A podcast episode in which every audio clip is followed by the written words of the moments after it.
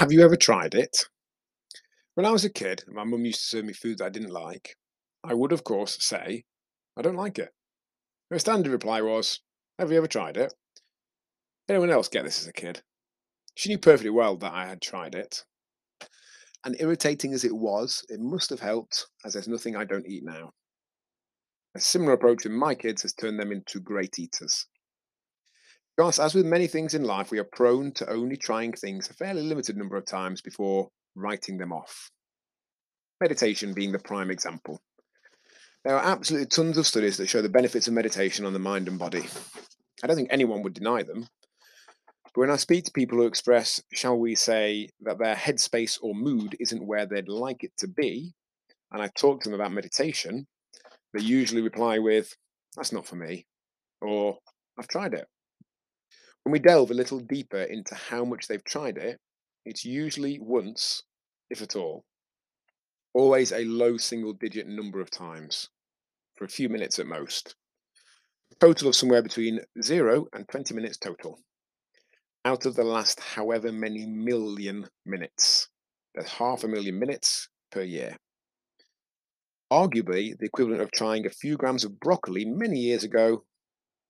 Sure, maybe we didn't like it, we're never going to get to the point we do, or at least okay with it, if that's all we do. And we'll never get to the point where meditation works for and benefits us if we've done it for 0.00003% of our life, are we? Like many things, meditation is a skill. We start rubbish at it, practice ourselves through mediocre to okay, and maybe onto all right.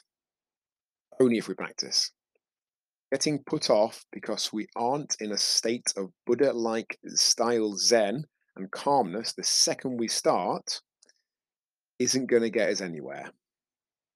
Getting annoyed because our head isn't instantly empty and serene when it isn't for anyone who meditates won't help us achieve those benefits.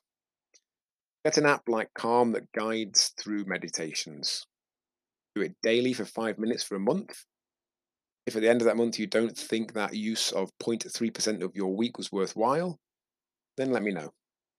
I'm not going to offer to eat my hat as I don't own one. I will be very surprised. Much love, John. I replied to my kids with, I didn't ask if you liked it. Hall.